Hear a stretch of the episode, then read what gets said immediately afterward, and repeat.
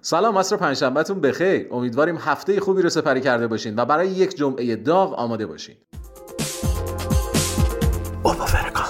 فردا 16 فوریه هفته مهم انگلستان در تقویم اقتصادی با گزارش خورده فروشی به پایان می‌رسه. انتظار میره خورده فروشی در ماه ژانویه روند نزولی ماه دسامبر رو معکوس کنه و با رشد 1.5 درصدی همراه بشه.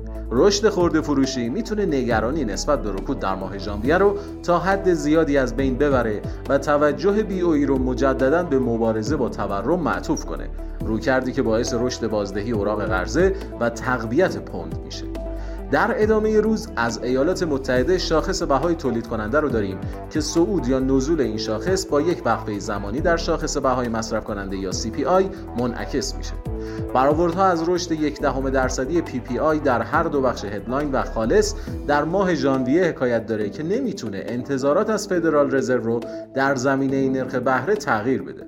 با توجه به صعود تورم مصرف کننده عدد بهتر از پیش بینی نگرانی نسبت به شتابگیری مجدد تورم رو تشدید می‌کنه و ضمن کاهش بیشتر انتظارات از فدرال رزرو باعث تقویت دلار میشه. آخرین رویداد مهم هفته به نسخه اولی از شاخص احساسات مصرف کننده دانشگاه میشیگان برمیگرده که شاخصی پیشرو برای هزینه کرد خانوارها و انتظارات تورمی مصرف کنندگانه.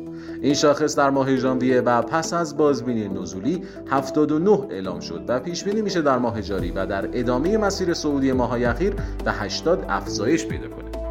در بخش انتظارات تورمی هم پیش بینی میشه. معیار انتظارات تورمی یک ساله به مسیر نزولی خودش ادامه بده و 2.8 درصد اعلام بشه. رشد در شاخص احساسات مصرف کننده اگر با افزایش انتظارات تورمی مصرف کنندگان همراه بشه افزایش بازدهی اوراق قرضه و تقویت دلار رو در پی داره. ممنونیم که با ما همراه بودیم